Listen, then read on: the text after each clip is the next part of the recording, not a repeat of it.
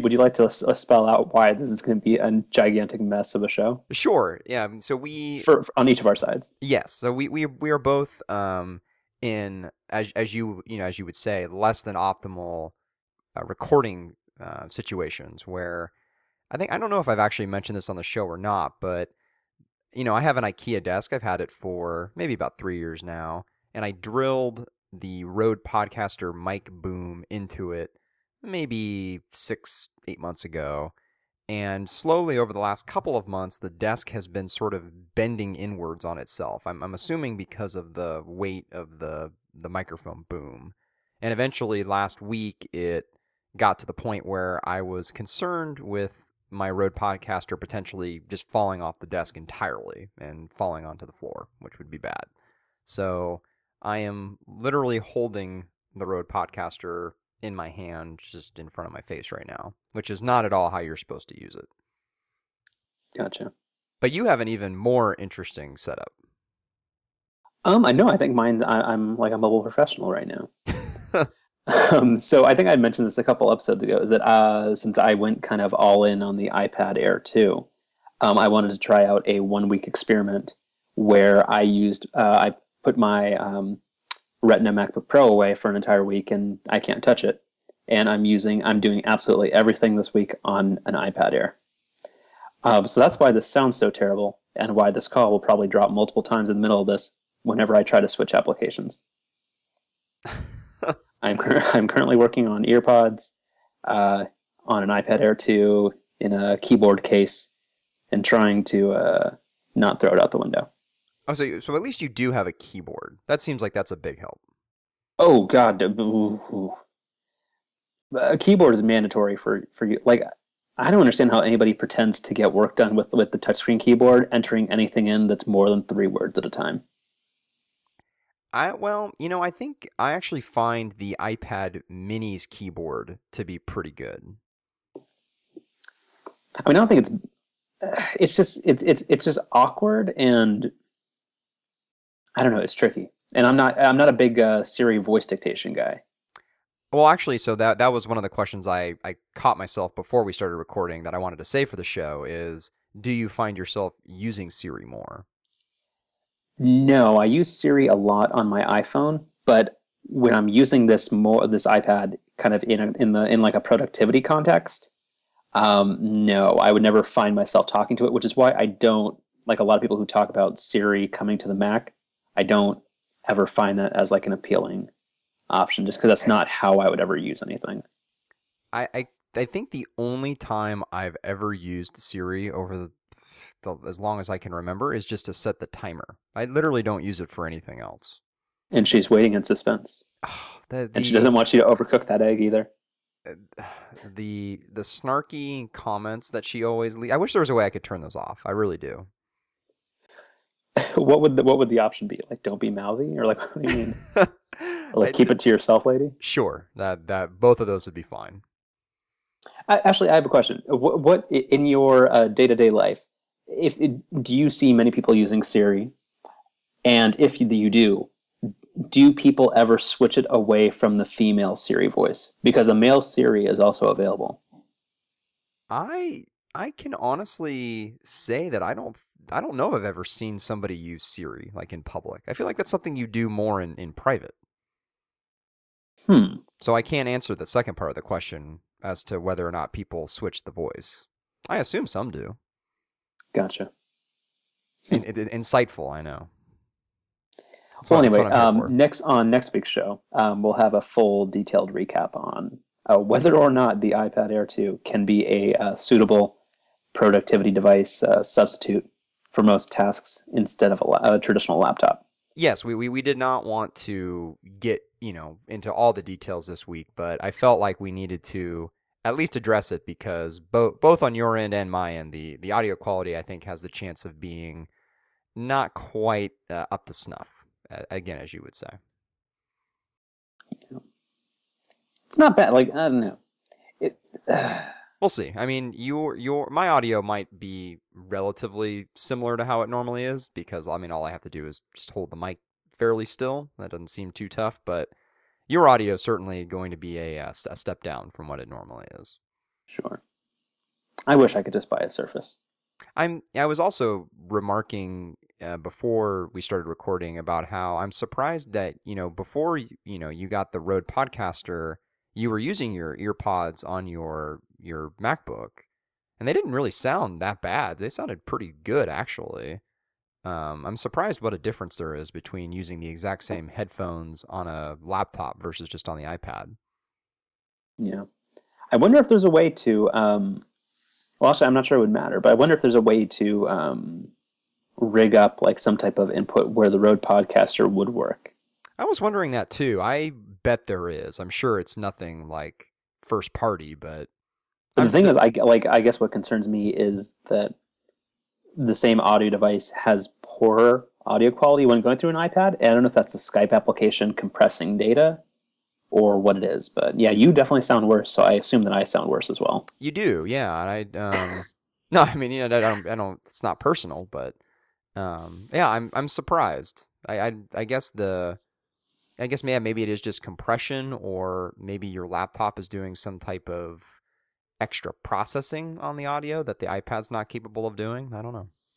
Yeah. Anyway, um, as you said, we'll we'll save a majority of your findings until until next week. At yeah. which point, as you remarked a, a minute ago, maybe you'll just have bought a Surface. I wish I could. It seems like such an appealing device. Yeah, I, I think I mentioned this on the show. I wish that I could use a surface at work. That would be really interesting. I don't really think I would want one just as a kind of supplemental personal device, but I would be pretty interested trying it out as a like true hybrid, you know, laptop tablet at work because I could see applications where you know, I'm at my desk most of the time, so I've got it hooked up to a keyboard and mouse, and it's kind of the full traditional Windows experience. But then maybe when I go to a meeting, I use it more as like a tablet for note taking. I could actually see that being pretty neat. Hmm. Yeah, because the, the new ones they they already abandoned that whole Windows RT thing, right? So they're just full fledged Windows computers now, right? Um, what you mean with the Surface Pro three? Like in the sense that it's like kind of like a mid range laptop, like it's got like a Core i5 in it, and it's not really like some weird like architecture. It, it, does what a full Windows computer does. You know, I guess I haven't been following it closely enough, but now that you mention it, you don't ever hear any like Surface Pro 3 like RT version or something like that. It does seem like it's just one model with different levels of specs. Yeah. Which as we I think we've discussed on the show have a shockingly wide range of pricing. Wasn't it something like a thousand dollars, or not? Maybe not that much. Six, well, no, it, six, it like seven hundred dollars. It starts at like six ninety nine or something, and then when you actually make it a good one, it ends up being like nineteen hundred and eighty dollars. I think. well, like if you if you want more than like two gigs of RAM and you want like more than thirty two gigs of space, it ends up just getting ridiculously expensive, which is fine because it's like a full computer. But I think the the trouble is that it gets lumped into more um, like iPad and like Galaxy tablet pricing because people discount that it's a full computer. Wasn't there some option we looked at though where it was going? I think it was just going from an i5 to an i7, where the price went up like 600 bucks or something. Probably. Yeah. Yeah. Uh, anyway, uh, I guess enough enough talking about um, enough meta stuff. Enough meta stuff. Yes, that that's the phrase I was looking for. Um, okay. So I think so, I think what I want to start with. Let's just get it out of the way is and this because this is our last chance to do this before next week's Apple event. Uh, this is to to speculate on the Apple Watch. So as I'm sure you know all the listeners know because they're knowledgeable and plugged into this stuff, Apple announced uh, last week that they're going to be holding an event. It's on Monday, right, the 9th? I did not know it was actually coming up that soon. Yeah. I, I totally forgot it was already March. I thought normally they do these things on a Tuesday, but the 9th is, I just double checked, it is a Monday and um, you know, presumably this is going to be a, an Apple Watch focused event, maybe even an Apple Watch exclusive event. Um, and you know, we'll we'll probably find out pricing, pre-order information, actual release date. I mean, I assume that we'll we'll leave this event having uh, no stone left unturned, as as you're famous for saying. So Yeah, I would hope so. So I guess for me, I'm not super like a lot of time and and word count has been applied towards like what is the pricing going to be for like the um the Apple Watch. What, what's the um what's the normal one called? Like the the steel stainless steel one. Is it just called Apple Watch? I think it's just called Apple Watch. Yeah. yeah. Like a lot of effort's been wasted or, or has been spent on what that and the Edition are going to cost, and I don't really actually care too much about that. Like I'm probably gonna I'll, I'll eventually get the Sport unless the um, regular Apple Watch is within, I would say like 150 to 200 dollars. Because I'm sure it would look nicer, but I'm not going to spend double the price on it. Um, and and the Apple Watch Edition seems like it's going to be like a, a weird, like niche product for the Asian market and like extreme luxury in like developed nations. So that's not that interesting to me. Like I think what's going to be cool or interesting is is the bands when uh, application developers get like a full SDK so they can actually do cool stuff with it and just finding out what exactly how limited the battery life is going to be. Like those are the important questions that I think are going to be answered. But again, as I've said before, I'm going to get one no matter what and I'll be disappointed and complaining about it in late April on this very show. I I I agree for the most part that I I am I am kind of curious about the pricing just not not really in the sense that I've spent a lot of time thinking about it, but more in the sense that if some of the rumors are true and the you know edition edition is like ten thousand dollars or something crazy like that, I just it's just going to be interesting to see what the reaction to that is and how how that actually ends up doing in the market. Uh, I mean, not that I guess we'll really ever know because Apple doesn't traditionally break out uh, unit distribution between different models, but people find ways to get into those numbers. But anyway, the the th- the one thing I do actually personally find interesting between the three different models and pricing and such is whether or not with the regular kind of steel version, a how much the bands for that are going to be and B, are you going to be able to use those bands on the Apple Watch Sport model? Um, it seemed like a given you would be able to after the initial announcement, but Gruber had a post this week or last week where he speculated that's not going to be the case. So, um, I'm going to be disappointed if you can't use any of the nicer bands on the uh, sport model, or if those bands, which Gruber's also speculated, are like multiple hundreds of dollars, three, four, five hundred dollars. So I guess for me, um, I don't think Apple would ever go through the trouble of manufacturing a whole bunch of additional bands just for the point of limiting consumer choice like I thought during the original announcement that they mentioned that it was like extremely modular, and the whole point was that you can interchange bands for whatever type of um, like event or or whatever kind of day you were going to have. So I don't see bands being exclusive to any particular series. Well, I I didn't think so either, but then if you think about what, you know, what Gruber is saying is that he thinks that the you know the steel bands are going to be like at least three or four hundred dollars, maybe even more in some cases. And well, so, sure. So so why would why would Apple not gladly sell that to somebody who has an Apple Watch Sport? That's a good. I think I think the difference is going to be that Apple is going to um, strategically price out what bands come with. Like like let's say you want to buy the Apple Watch Sport. I don't think you can buy it with particularly the bands that would be most applicable to the Apple Watch regular. I think if you want to, you can buy a secondary band, but I don't think like in the box the sport will be ever shipped with leather bands. I think that'll be entirely separate. Well, yeah, I, I definitely agree with that, but I don't know. Gruber. But I don't see what, what what I don't see what the point is of locking out consumers like I think like that just doesn't make sense to me. That would be like Apple saying trying like trying to get accessories that like let's say if it works with the 5S, you can't get it if you have the 5C. Like it seems like too much of a distinction just for the purposes of over customers. I don't see how that helps them. I think I don't know. I think with this product that not a lot of it is going to be based on the original selling price of the actual watch. That it's going to be the expansion and accessories, and that's where the really high margin kind of like fashion marketing and kind of economics take place. And again, for the U.S. market, I'm completely discounting the Apple Watch edition because I think that's just it's going to be a ridiculous product for ridiculous consumers. I like I like that point about the the real the real money making possibilities being sort of not not within the initial purchase, but with all the accessories isn't really the right word here, but you, you kind of know what I mean.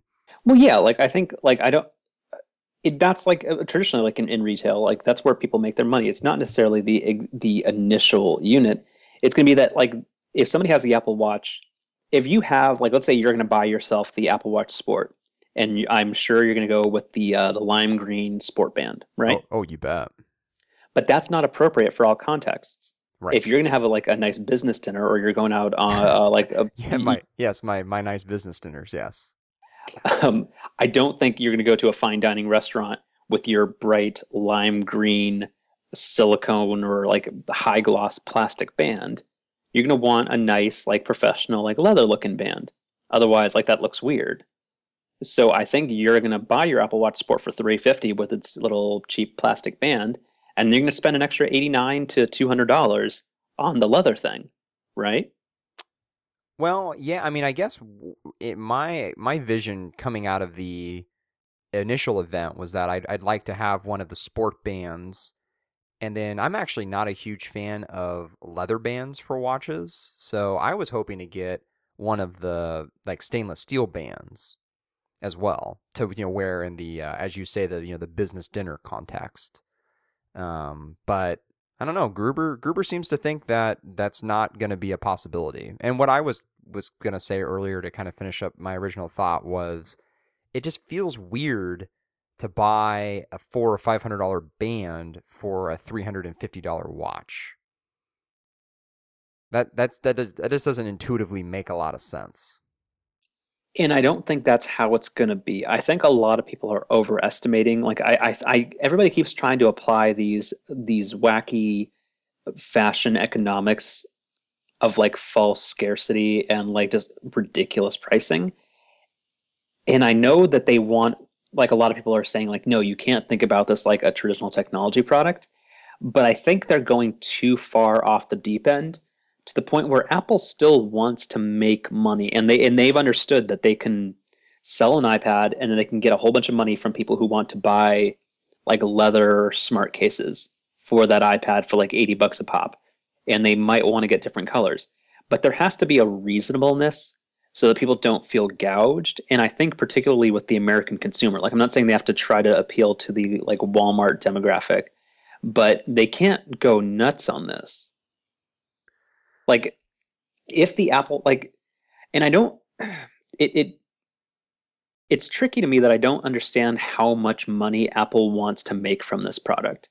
Because if they make it too boutique and kind of like weird it won't make a dent in their sales and i don't understand what all the effort is for then. Like this has to make money and that means moving a lot of units and that means boosting the original sale price 50 to 300 dollars by selling additional stuff for it.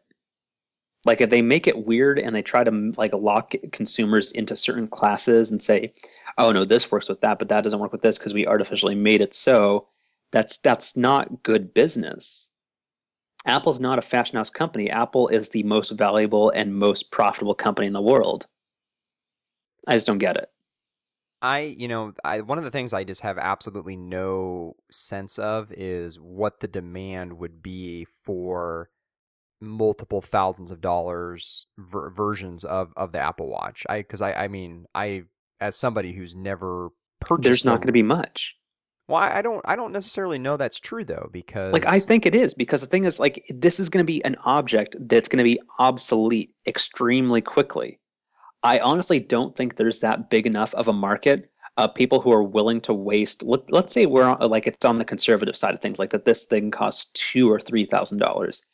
What what weirdo? Or there aren't enough weirdos that are willing to waste that kind of money on something that has a battery that's not going to hold a charge in two to three years. Well, I, I don't actually, to be honest, I the battery is that's a given problem, but there's also just the fact that technologically the screen, the speed, everything is going to seem completely obsolete compared to the model that comes out a couple of years from now. I mean, compare an iPhone 6 to an iPhone 4. I mean, it's night and day. So, yeah, the the whole upgradability or lack thereof issue that we've talked about, you know, plenty on this show, that's really really interesting. Um, and I think it's it's going to be fascinating if Apple doesn't announce any sort of ability to upgrade or in any way enhance the Apple Watch at some point in the future. And if they do just say, hey, here's a $8,000 watch that is technologically going to be obsolete in two years, sorry. And that's the thing, like everybody keeps trying to uh, suggest that, yes, there's still an audience for that. I honestly don't think there's that many people where it makes sense to make that. I I have no idea just because high end watches are a market that I know so little about. You know, as somebody who's never bought a high end watch before and has never even you know done research into high end watches. Um, but the thing, but the thing about high end watch is that most of those are like like time like there's there's a value to it to the point where you're like this is going to last Forever, an extremely yeah. long period of time. It has aesthetics that will never go out of style. Right. Like electronics are not that way at all they have a shelf life. Like the original iPhone looks really weird compared to everything else. So therefore, like uh, like uh, like I don't know anything about watches, but some fancy uh, like Omega or like Citizen like or Rolex like time uh, like timepiece, it it has like if if you pick one up from the 80s, it has like this aesthetic value and it still does its job. So that makes it somewhat worth the price. I don't know. I, I think people are I think a ton of people don't want to get like pigeonholed for being like too like consumer tech about it. But I think a lot of people are going off the deep end in terms of trying to apply like a different thinking about it. Like there's not going to be rarity or exclusivity to an Apple Watch. And also anybody in America who buys a gold Apple Watch is going to look like an asshole. like if, if we're just being very plain about it, like, who buys that? Because that's just literally saying, look at all the money I have to spend on something that's a complete waste because it it's disposable. Like, unless I can take this to an like an uh, like certain like a certain regional Apple store where they're going to melt it down and they'll buy back the gold. Like, I don't get it.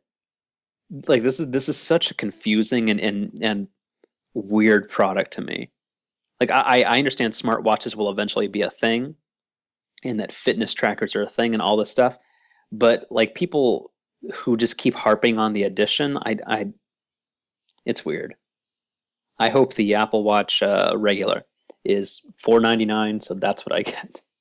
You know what's funny is we started off this conversation by saying how we, we really weren't interested in the different models and pricing, and here we are. We've spent the first ten minutes of this discussion focusing on just that it's not that I'm not interested. It's just that it frustrates me that people like keep they're focusing on the least important part of it because uh, uh because an exclusive product that just appeals to the the top tenth of the one percent, like the point zero one percent. Wait, no, that the point one percent. Whoops. Sorry, I'm slow tonight without my actual calculator on a Mac. Sure. Um, like that's that's not a product that's going to change the world they're they're losing sight of what actually is going to spur widespread adoption of this type of technology. Like cell phones are important, mobile internet is important because everybody gets it eventually. So how much a solid gold uh, mediocre smartwatch that you have to charge every day, like that's so so boring. I don't know. Well, I mean, I don't know. The um, the other way to look at this is, you know, because the sport model is exists and is going to start at 350 who cares? I mean, it, it doesn't. In some ways, it doesn't even matter what the other two models are priced at because if it's something you're not interested in, like you and I aren't, who cares? We'll just we'll buy the sport one and be on our way. I mean, those the other two models could not even exist for all we care. It doesn't affect our purchase or our use of the model that we end up getting. Well, unless there's some type of orange uh, band that's exclusive to the Apple Watch regular, in which case, uh, shut up and take my money. I it, Like if, if there's some like orange leather band, I- I'll lose it. Because I was so disappointed that it's like some weird like salmony pink color when I saw that there might kind of be an orange version of the sport. And alas, no. Well, you know, the other thing you have to think is that there are going to be just a billion different third party bands too. Yeah, but that's lame. Like that is one of the things where I will kind of get into the fashion consciousness thing. But that's like getting a really fancy thing and then putting on like Kmart socks. That's Like you, that you, might you be bu- the weirdest analogy you've ever used on this show. no, you buy like some fancy like I don't know who's a who's a fashion designer. Um, like you you, I know nothing about fashion, Wow. but you buy some like some nice suit or something, or you buy some really nice shoes, and then you're wearing like Kmart socks underneath. Like what's what's the point? Like that's weird. Like who wants to buy? Who wants to wear? It's like buying off-brand Cheetos. Like wh- why are you gonna do that? Off-brand Cheetos? Like you're you're buying like uh, like Safeway brand like chips. No, you don't do that. Wow, I thought the uh, the Kmart sock analogy was the weirdest one you've ever had, but less than a minute later, you came in with something even stranger. Well done. you shop at Safeway. You understand what off-brand Cheetos are. I, no, I I can honestly say I don't. Okay. anyway, so again, like so for the watch, like again, well let let let's step back. Uh, who who cares about the pricing? Do you first? Do you think it's going to be good for the first six months, or do you think it's going to be really underwhelming? How long do you think it's going to take to be good, and do you think it'll sell well? I think I think I think the the I mean it's so it's so subjective your first question about whether it's going to be good. I think for somebody like me who already has used, you know, a, a smartwatch for some period of time and has seen the potential and how great it is to get notifications on your wrist. I if if I can just have a better version of that, yeah, I, I think that's going to be awesome. Um I think I think similar to the to the iPhone and really the iPad, it's probably not going to be until the third version, maybe even the fourth version, before we consider it to be a really solid, great product. Because I think like if I if I look back at all the iPhones I had, I think it was really the iPhone four, which I thought like I remember taking that out of the box and between the new, you know, thinner form factor, the Retina screen, the glass back, everything about it just felt really, really great. And um, you know, it seems like Apple Watch could follow a similar pattern. I think the part about that's that's trickier is that you need a phone, and the iPhone was substantially better than most. I still wouldn't say it's a polished, great product. I, I agree that when Retina display came out, and you had like HSPA or like slightly higher speed data, that that was important. But I think to convince, like the, the phone was already a, a product category that people were bought into. Like people needed phones, but needing an accessory to your phone that's just not very good for the first three years, who's going to buy it to sustain the product? Like just idiots like us? Like that's that that doesn't sustain a business.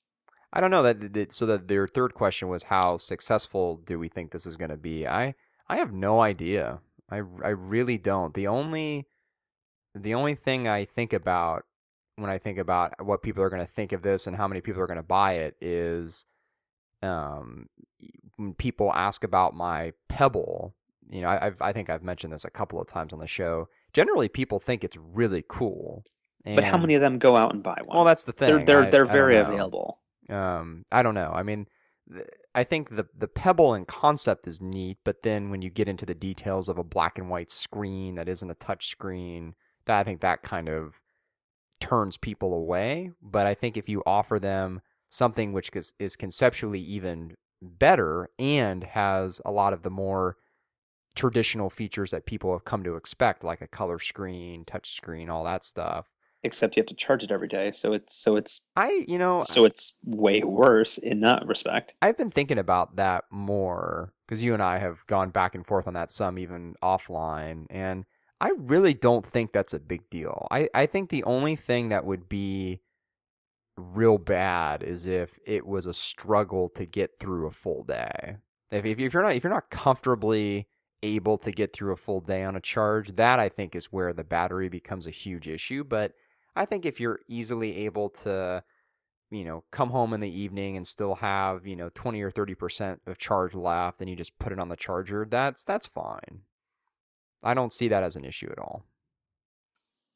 Strongly disagree. And I know we don't we don't have to get into that, but strongly disagree. Well, we we were joking about this, I think, through text message, but I and I again, I I do not at all think this is a selling point, but I do think that in practice, it it just it's it's easier to get into a habit of charging something every day as opposed to something like like my so my Pebble is an example. I think my Bose Bluetooth headphones are another example where they last, you know, three to five days, depending on how much I use them within each of those days.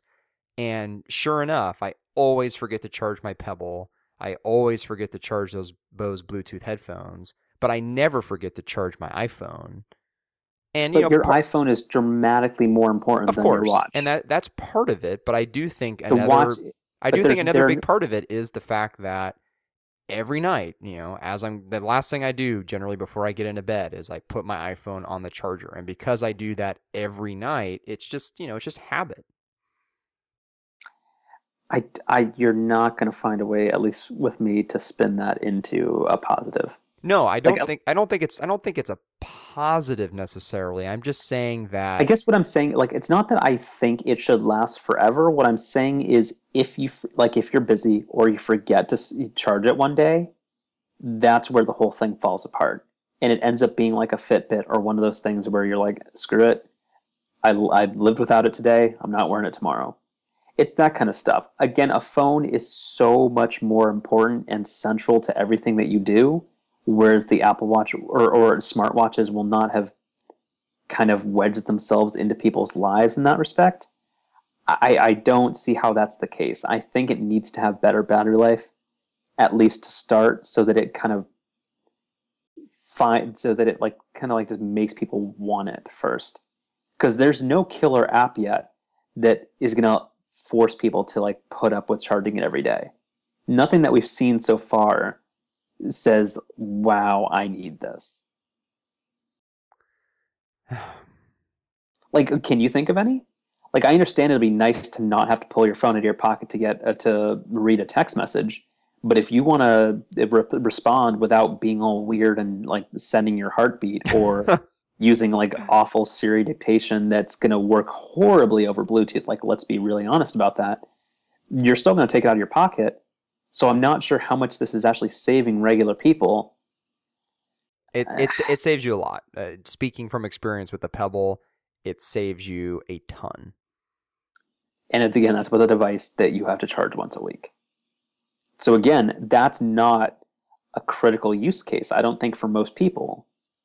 So is that worth charging another thing every day and having it, if you forget, be a useless paperweight? Well, that is going to be another interesting part of this event. I think you alluded to this at the beginning, which is seeing, you know, how far along, you know, WatchKit is and seeing what sort of third-party apps developers have come up with. Because I, I agree that when they, you know, demoed the watch in September, there were some neat things around the edges, but there really wasn't anything that you looked at and said, "Wow, you know, that that's really amazing," or that's something that I really couldn't just do if I only had my phone.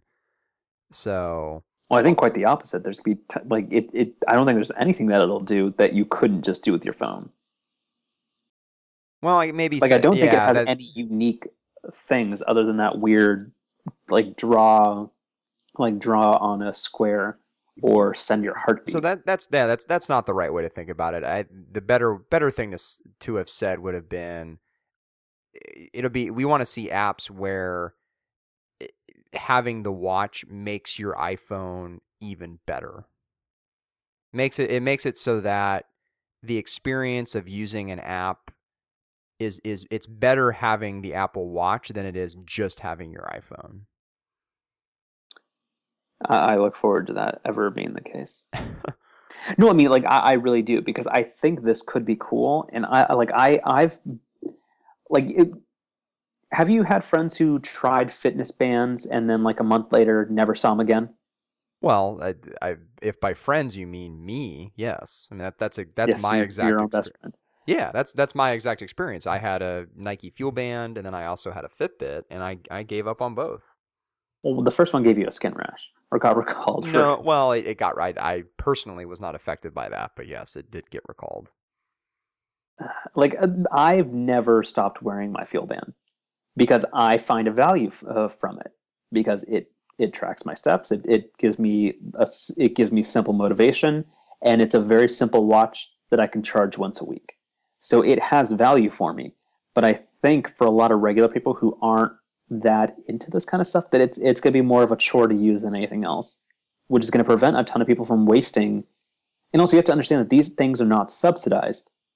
So people are literally going to spend four hundred dollars on an accessory to the phone that they got free on contract, like that's price is going to be another weird thing too. It's because um, we we look at these crazy iPhone sales, but again, you have to think that so many of these are subsidized so heavily by their cellular carrier.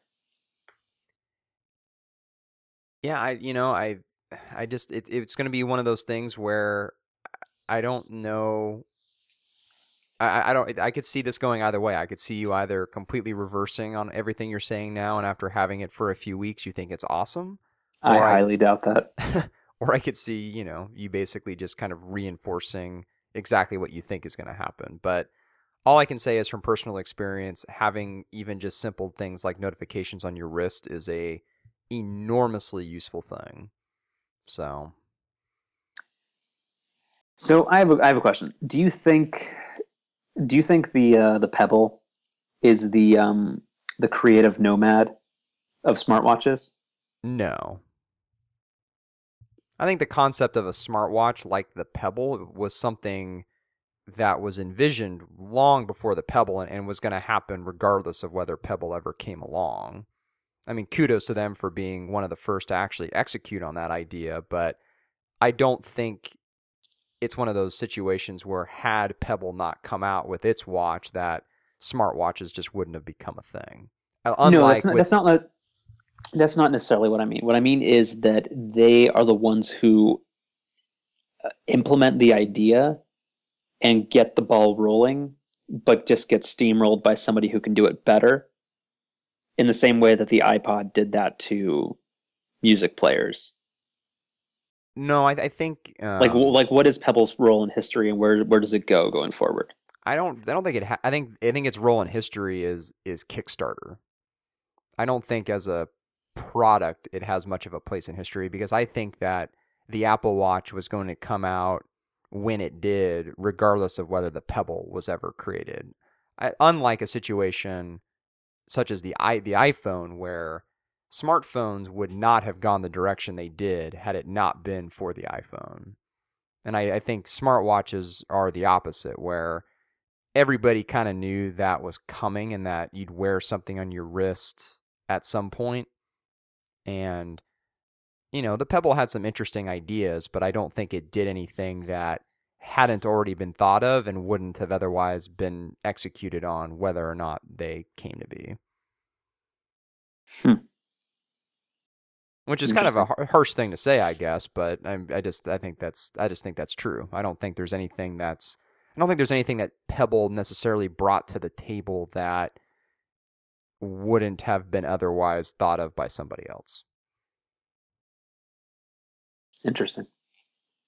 And I think, unfortunately, you know, they so you know, a little bit of a tangent, but they last week announced their you know next version of the Pebble, forget I even forget what it's called now. Is it the Pebble Color? Pebble Time. Pebble Time. That's right. Um, you know, smart to come out with it when they did because I this is probably going to be their last chance to have a big splash. You know, because the one of the things I put in the uh, the Slack this week is uh, Jason Snell's piece on on MacWorld. Interesting enough, um, where you know he kind of lays out the fact that if you're an iPhone user, why why in the world would you get a Pebble? Like what other than the battery life, what other tangible benefit would you have of getting a third party device which truth be told is really hacked together in terms of the way it integrates with iOS as opposed to getting a device made by the same manufacturer as the phone and in which will have, you know, software hooks that no other device is going to be able to offer. You want to stick it to the man. I mean, it's obviously it, it could be for Android users, I guess, but well, why? Like like Android Wear is terrible, but it's so is the Pebble probably. Uh, the Pebble's not terrible though. It's really not. It's so then not... why do you want an Apple Watch? Well, because the Apple Watch is going to be way better.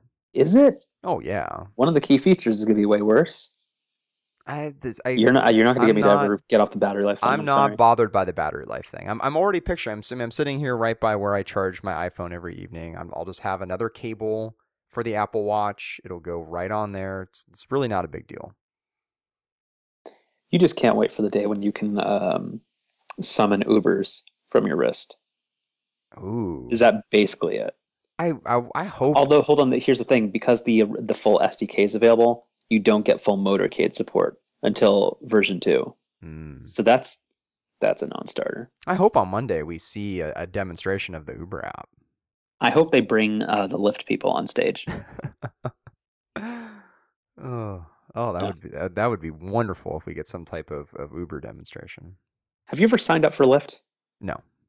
Uh, they keep spamming me, and it's really annoying because Uber never does that. I have I have been in Lyfts before, but I have not been the one who requested it. Have you ever engaged in a fist bump with a Lyft driver? I, I'm sorry, is that a euphemism for something? No, isn't that isn't that their thing? They have the pink mustaches and they fist bump you. I'm not um, joking. I thought this was their whole thing. I, I was I mean I, I was aware of the pink mustaches, of course, but I was not aware that fist bumping was the thing. I in the the Lyfts that I've been in, it's only been a couple. There there was no um there was no fist bumping involved. sorry. Um, all right. Um. Oh, so what? I mean, what else? So we do pricing. Um. I think that's like I. D- again, I'm the wrong. I'm I'm the wrong person, but I, I just think it's going to be very limited, and I want to see how what. I think the press event that they're going to have is going to be them refreshing the public and the press's imagination on what they envision the product to be and I really want to know how Apple sells that to people. Because I guess from day one for me, it will be a timepiece and a fitness tracker. And they have to remind me why I want that. Because this is like, because I'm going to have to give up my fuel band for this to work. I'm not going to wear multiple fitness bands. Hmm. So, like the the notifications and uh, all like the weird stuff, um, I'm not sure that's going to appeal to me. So I think they have to sort that out first. You know, I was actually just looking. I was looking at the uh, the Apple Watch uh, website uh, this weekend, and um, I had I had totally forgotten about. I had remembered the heartbeat thing, but I had totally forgotten about drawing thing. Well, there was the drawing thing, but then there's also the the notification thing where I guess you can like set it up with certain people where you can tap on your Apple Watch, and when you do that, it like vibrates your friend's Apple Watch, like as as if you're like quite literally tapping them. That seems um that seems very odd. Yeah, let's say new ways to connect. I'm surprised that Skype hasn't crashed with me opening this. Are you? Do you open Safari? Uh, I'm using Chrome right now. You Chrome on iOS? Yeah. Weird. Really? Safari is. Uh, I, uh, Hey, do you, I, I cannot wait until next week so I can properly express my frustration. Do you do so? You use Chrome on your iPhone and iPad? Not on iPhone. but on iPad it seems better suited.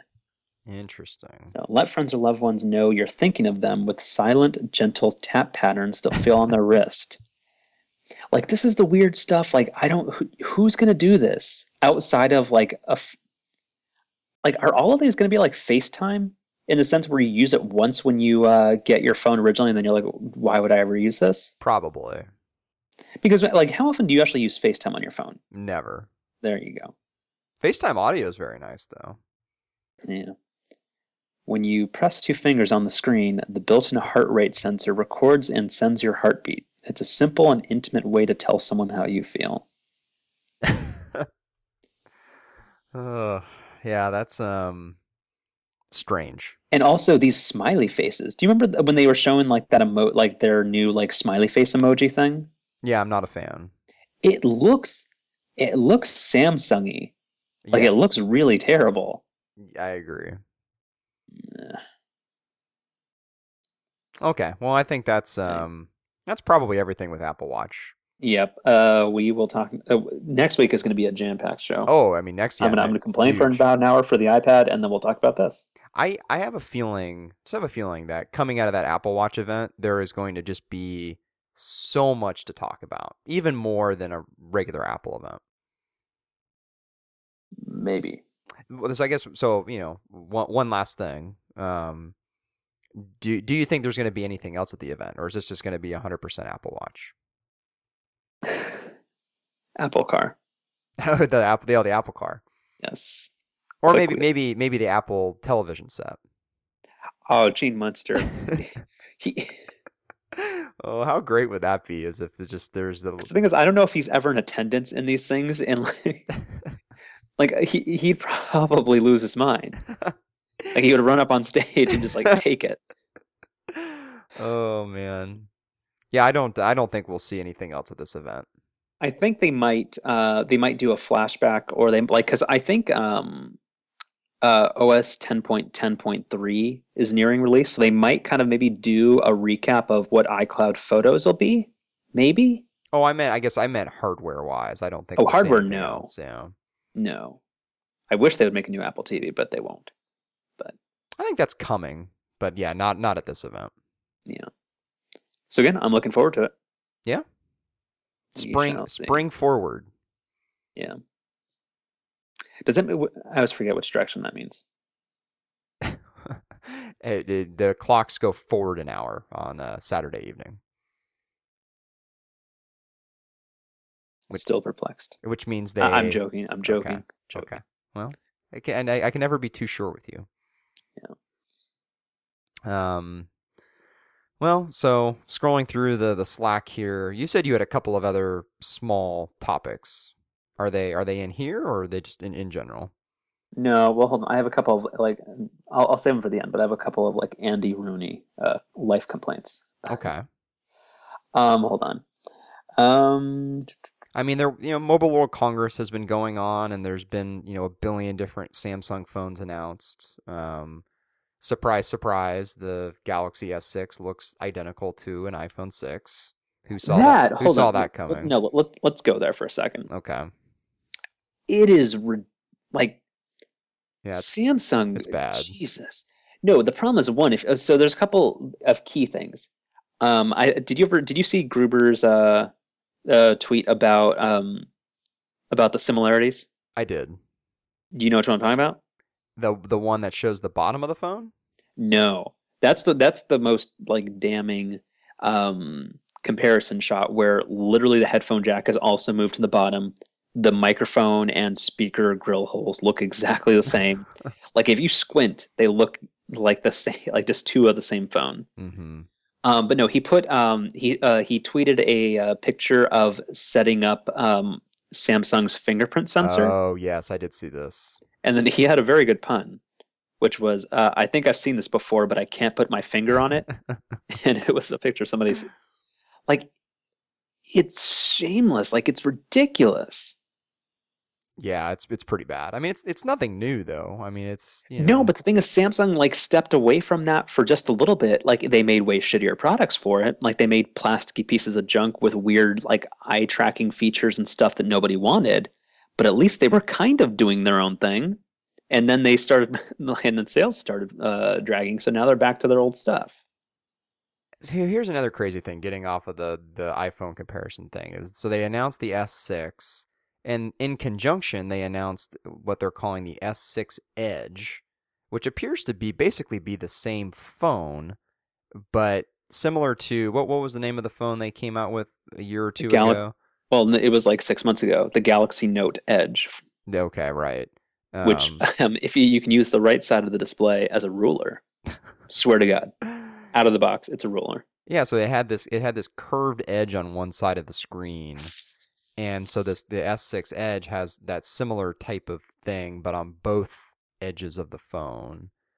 And I just I just cannot I just cannot wrap my head around who would want that. Why why is that a better experience? It didn't make sense with the Note Edge, and it sure as heck doesn't make sense with this because it's the same thing, but now on both sides. It doesn't have to be better. It's innovation. It's the next big thing. Exactly.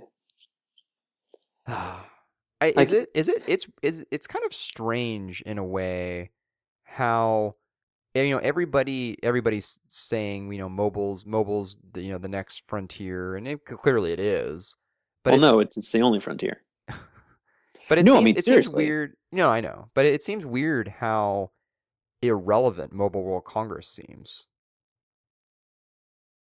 I mean, no, I any, disagree. Anything... No, no, no. That, that's be, that's because you're an Apple centric person.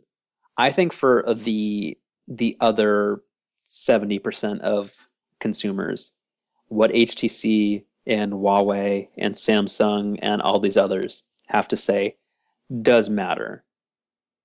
Like that, like you understand, like Sam. While while Apple makes all the money in phones, there are still a lot of other smartphones being sold running worse software. Hmm.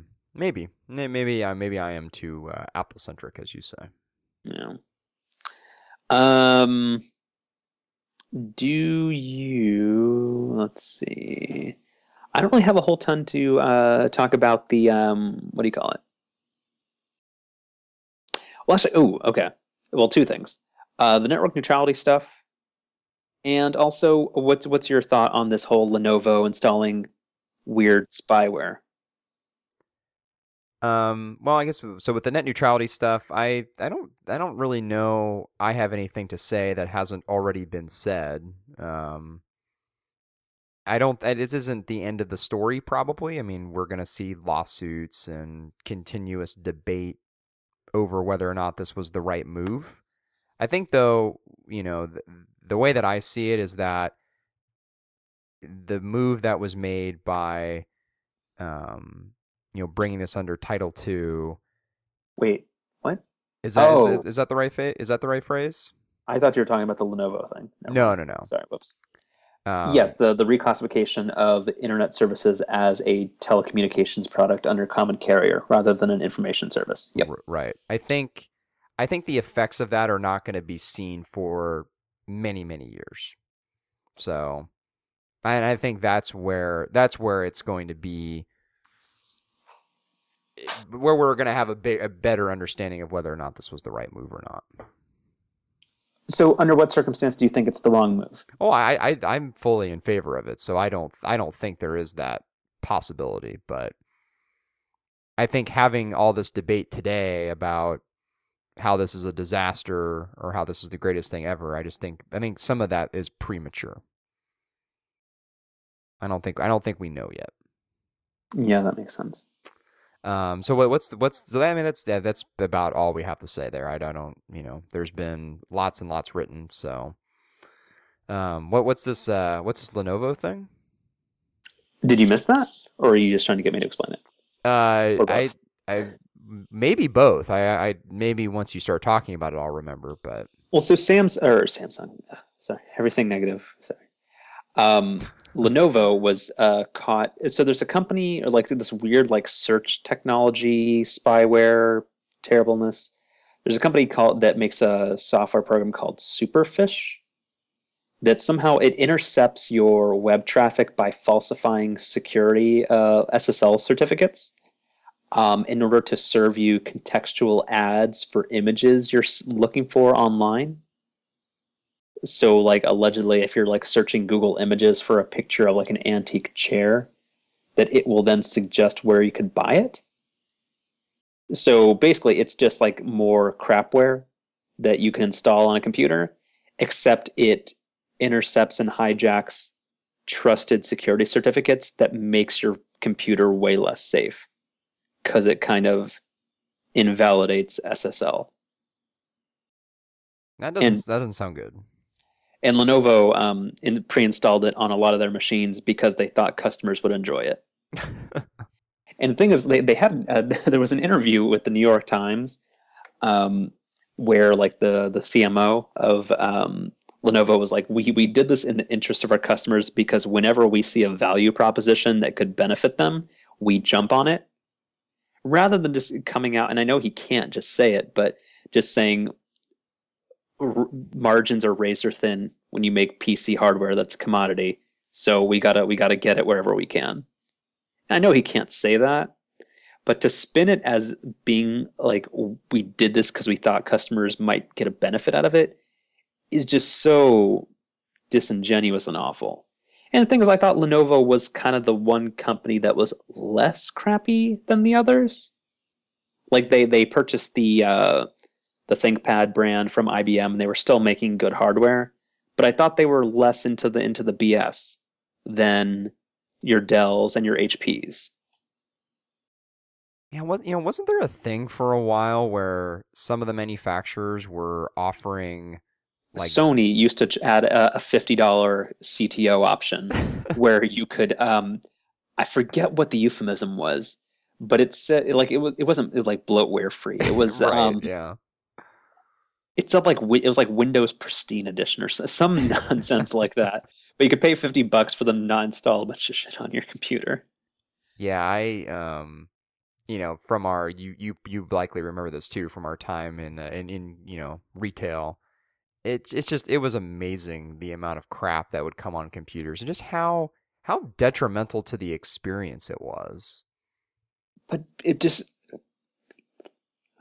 I understand not everybody can afford or d- doesn't see the value, so therefore they don't want to spend money on a good computer. But I just I can't believe that so many people put up with it that companies still do it. Yeah, like I'd assume I, there has to be enough pushback where people uh, like just hate it, where they don't want like all like 20 icons on a brand new computer to be on the desktop telling them to go to uh, go download this Zynga game or uh, play Mafiaville or try out Norton Internet Security Essentials 2015 Pro for three weeks or, or whatever. Like, I don't know. Yeah, I I I agree. Things are weird. Hmm. All right. Other than that, um,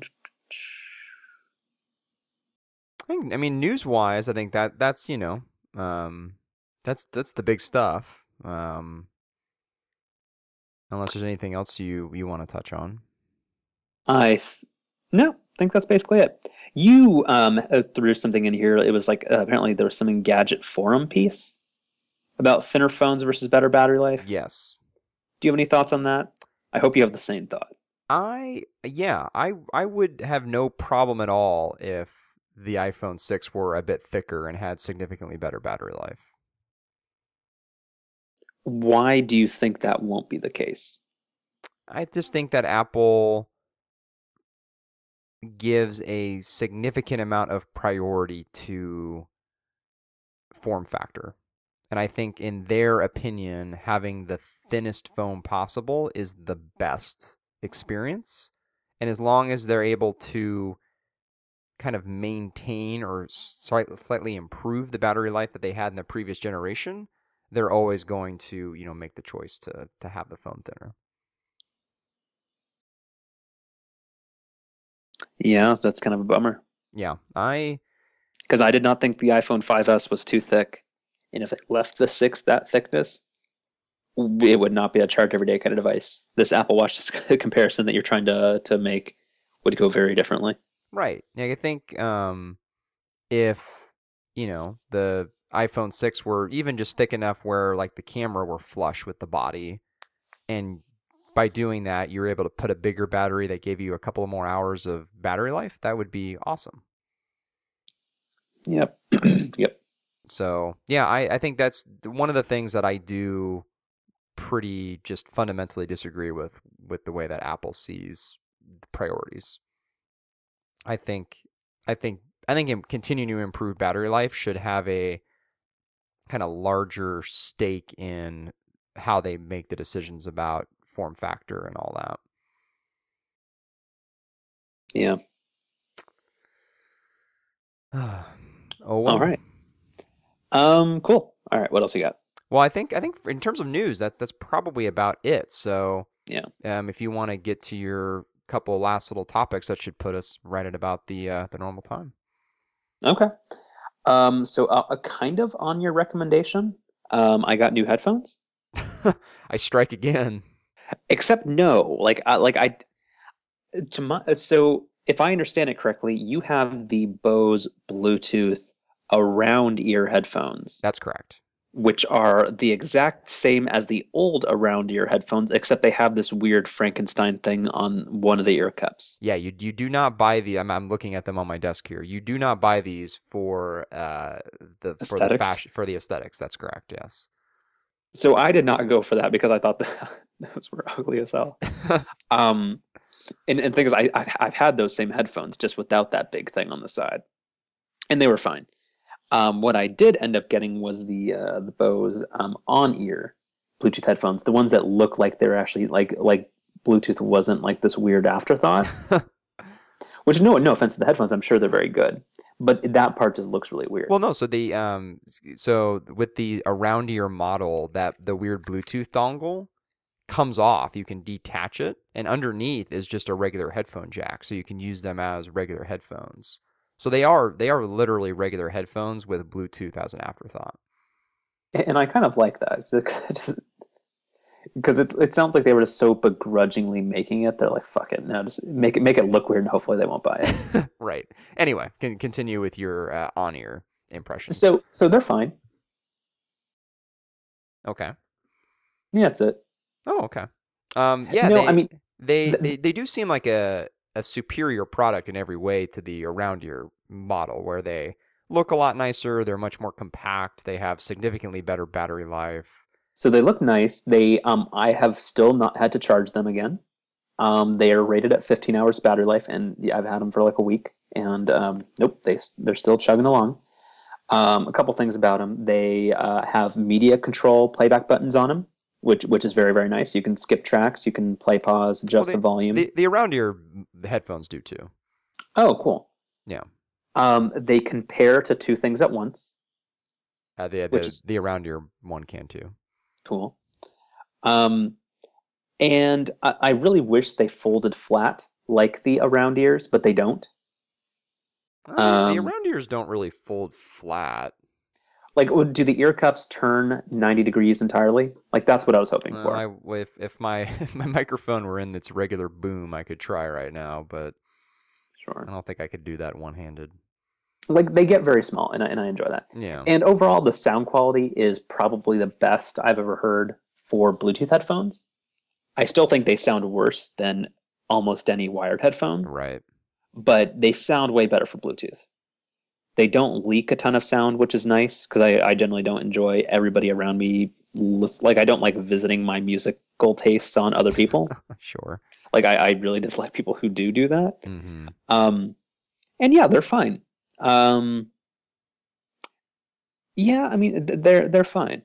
What? So what did they you... can? That one thing that I was surprised about that I didn't realize or I didn't think they would do is that you can still plug a wired headphone jack into them and use them if you're out of power or if you just don't want to use Bluetooth. The only problem is that they don't sound better when they're wired. It sounds kind of just as crappy. Hmm. Which I mean, it's, it's not bad. It's just not as good.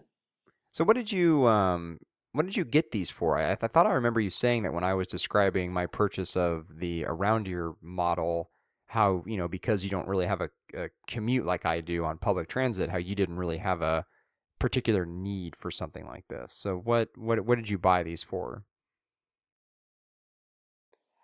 Um, I, I, the whole. So again, this is me going all in on the iPad thing. Is just that like they would be very nice. Like if I was going and if I was just gonna go like work outside or do something like that, um, there was no cable dangling off the iPad, and it was a just a much more comfortable way to work, and more kind of like noise isolating, rather than earpods, and they've served that purpose. And I like because I guess the the nice headphones I've had before never left the house just because they were kind of like a, a huge pain to deal with because of the wired nature of them. Yeah, I think um, I think that's what did it for me too. Where when I got a taste of good Bluetooth headphones with the Powerbeats 2 wireless headphones, once you get kind of used to that, the idea of having a cable becomes really annoying.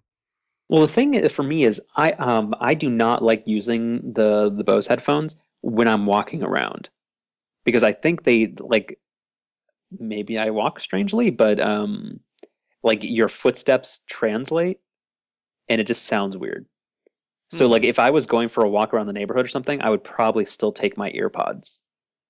I think they're fantastic when you're seated and they're easy enough to like move around in, but I would not want to wear them as I'm walking around. Interesting. You don't get any of that? No, no. Maybe that's just on ear versus around ear. Maybe so. That yeah, like so vibrations move differently. What What do you find? Um, what do you find with the fit? You you like it? I think they're good. I think just like my other Bose headphones, if you wear them for like more than an hour or two at a time, they get a bit uncomfortable. Hmm. Where you have to take a little bit of a break from them. Um, but other than that, they're they're fine. Yeah, I mean, I, I have the Quiet Comfort 15, and I I wear those pretty much all the time when I'm at work. So I, I I'll have them on for you know a couple of hours continuously, easily, and yeah, no no problem. And I think it's hmm. because of the around ear fit. I just I just think that's for me at least, other than you know earbuds, of course. Um, that that's the only type of fit, excuse me, that I can have where I don't start to feel uncomfortable after, even like you know with a couple of um, like uh, Beats headphones that I tried, even after like 45 minutes, they were starting to get noticeably uncomfortable. Yeah, and I also did try the um, the Beats Solo 2 wireless and also the Studios, which were both supposed to be kind of the competing ones.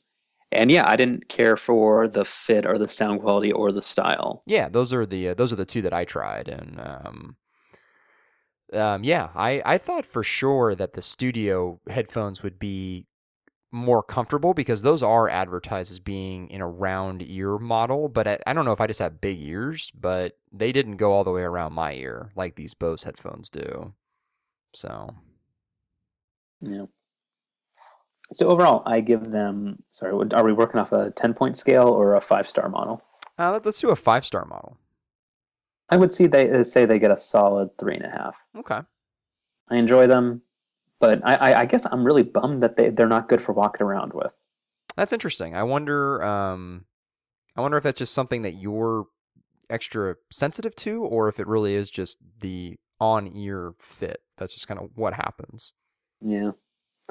Anyway, if if they ever uh, reevaluate and they make a nice Bluetooth around ear, um, that's maybe more designed with Bluetooth in mind first, um, I'd be very, very interested in trying that out. Mm-hmm. Um, you said, did you have another another small topic? Um, I think that's mainly it. Okay. And also, House of Cards is back. Oh yeah, how? Uh, and how... also, uh, Better Call Saul, which I've, I've I am now caught up on. Ooh, Ooh. So you, you take your pick. I have only seen one episode of House of Cards. Okay, so we yeah we won't talk about. I'm I'm like nine episodes in to House of Cards, so we, we won't talk about that. Um, Better Call Saul though, what do you think? I enjoy it. Like to be honest, like the whole the stuff with his brother, I kind of don't really care about like I understand how it what like exactly like what it moves the story along for, like with his relation to um, the other law firm, but it it's not like his whole condition isn't doing it for me. If that makes any sense. It's it's a even by Vince Gilligan standards, it's a, it's a little out there. Yeah, and I wouldn't say it's cheesy, but like I don't I don't know. Like I, I just kind of like feel like I can tune out most of those scenes. It could end up becoming a more meaningful part of the story, but yeah, I I, I agree. I mean, for as kind of quirky as Breaking Bad was, and as this show has been, that this is even further out there. Yeah. So anyway, well, so spoilers uh, ahead. Oh sure. But yes. Yes. um, yeah, I, I think it's it after like the like the two Tuco episodes. I didn't think were the best. I think now we're really getting into kind of where I think the story will get good. In that we saw um, a lot more about um, God, what's his name? A uh, Mike. right. So you saw how he helped out with the case with the um, like that that one the the embezzling family Mm-hmm. Um, which was very good. And also, you see him getting in trouble with, or how like the police are coming after him for whichever like unsolved murder or something. Like it, it happened actually rather quickly towards the end of the last episode, but I forget why the police are there specifically. Um, with, at Mike's house. Yeah. Oh, I don't. I don't think we know. That's the. That was kind of the cliffhanger. Well, I think like well we watched the previews and it got cut off by TiVo. Oh, So- I yeah, I, I didn't. I didn't see the previews. Okay. Um, but yeah, I, I I am looking forward to seeing how the Mike and Saul partnership uh, comes about. Yeah, I agree. I think overall, I I had fairly low expectations going in, just because you know it's a spin off and didn't really seem that long after Breaking Bad and everything. But it I, it's been fantastic. Bob Odenkirk is I think is is great. Um, similar to Breaking Bad, the show is shot beautifully. Just some of the small things they do cinematically, it just makes the show so much better than it would be otherwise. I think, um, and it's um, I think it's a really unique blend of humor and kind of darkness. You know, it's it kind of goes back and forth between those two things, even more so than Breaking Bad. I mean, Breaking Bad had comedic elements, but definitely skewed a little bit more on the serious side whereas this you know this show kind of blends the two a bit more and i think that's really that's really interesting i think it's really hard to do and i think they do it real well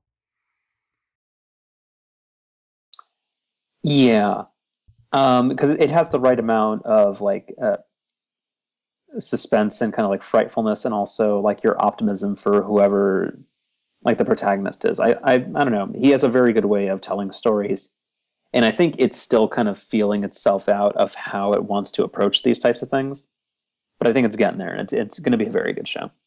yeah and i, I do hope that you know obviously introducing tuco in the was second episode or whatever is kind of like to me a little bit of a red flag like oh geez this show's just going to be a bunch of callbacks to breaking bad. But um, you know th- these next couple of episodes have, have gone in a very different direction. So i, I kind of hope that's the way they continue to go. I mean i think having little easter eggs here and there is fine but i hope the show really does just try to become its own thing. Mm-hmm. and i think it will but Yeah, because I mean, I think people have to remember that the first uh, six episodes of Breaking Bad were actually not I mean, not great. I mean, I think there's a there's a pretty big sentiment that really the first two seasons really weren't that great, and I you know I think that's a fair argument, particularly compared to the later seasons. I mean, I think it it got way better, but I think like beginning season two, it it really found its footing, and they were they were really showing like are trying to strike a balance between focusing on the severity of like Walt's condition with how he was going to support his his like medical bills and stuff. I think they they that balance went to a better place beginning season two, and then just by the nature of where the story went, it became a lot more compelling, like season three and beyond. Hey, this this show got off to a stronger start than Breaking Bad did, I think. Most definitely. It's a, pl- a pleasant surprise. I was not uh, was not anticipating having this show become part of the regular rotation, but it's I think currently it's the show that I most look forward to each week. Yeah. Um, and uh, well, and your uh, your favorite show, Turn, got renewed for a second season. It's Well, I, um, well I I'm, I'm sorry to sorry, sorry to have to um, correct you, but it actually has a new title now. what is it called? It's called Turn America's Spies or something like that. What is it? Let me I have to look this. I remember up. it was think I like the it was it was something like Tales of America's First Spy Ring. It had like the world's longest name. Well, but that was um. Yeah, it turn it's Turn colon Washington Spies. And the for the first season, it was just called Turn, and it, it did have that phrase you just mentioned, but that was more of like a tagline. But now this whole Washington Spies thing is part of the official title. I don't recall a show ever doing that, changing title in between seasons. Yeah, it, it's a show that has that I have zero interest in. That so I'm doesn't not- I'm that not- doesn't seem like a uh, good sign. Yeah, so I'm not going to really touch that. No. Um, and we have uh, we have Mad Men coming back. And it's only six episodes, thankfully. right? Yeah, yeah. Good. There's this is Good um, riddance to that show. I'm sorry. mm, we'll see. It kind of overstayed its welcome. With the yeah, with the way that they split up this last season, and then I like they, think, they try to make four seasons out of two, and the story like. uh, and then they went on a pretty big break. They they got hit by the writer's strike, right? Early on, so I'm was not kind of sure they did. It's it started in like 2008 or nine, didn't maybe it? maybe they just missed that. Yeah. I, I thought I thought it, no, you know what? No, it wasn't the writer's strike. They were they were having a dispute with um, Matthew Weiner, right? Because there was some huge break between seasons. Like it was like over a year between what, like seasons three and four. Yeah, there there, there was sounds there, right. there was some big gap, and I think that that was another big part of why the show seems maybe a little long in the tooth now. Yeah, I think I think they've taken Don's character as far as it needs to go, and I'm, I'm I, I'll I'll watch it. I hope I hope it caps out what has been an impressive show. But yeah, he's kind of a bad person, and I'm kind of just overseeing his antics. No, And and Peggy is is not much to root for anyway. It's all about Joan. Yeah. We're about to enter that magical time of the year where uh, it's Mad Men and Game of Thrones, both on Sunday evening. Big fan of that. I'm a I'm a partial fan of half of that. All right, man. Well, it's uh, I think it's probably a little over an hour after all the editing is said and done. But uh, looking forward. tidy this whole thing up. Yeah, yeah, we'll cut we'll cut most of this out. Um, but mu- very much looking forward to hearing about your iPad experiences next week. Yes, sir. and um, I have a feeling we're going to be talking about the Apple Watch a lot. Yes. And again, as sincerest apologies for uh, this week's audio quality. Oh, you know the list, the listeners understand. We wanted to we wanted to make this as authentic as possible. Yeah.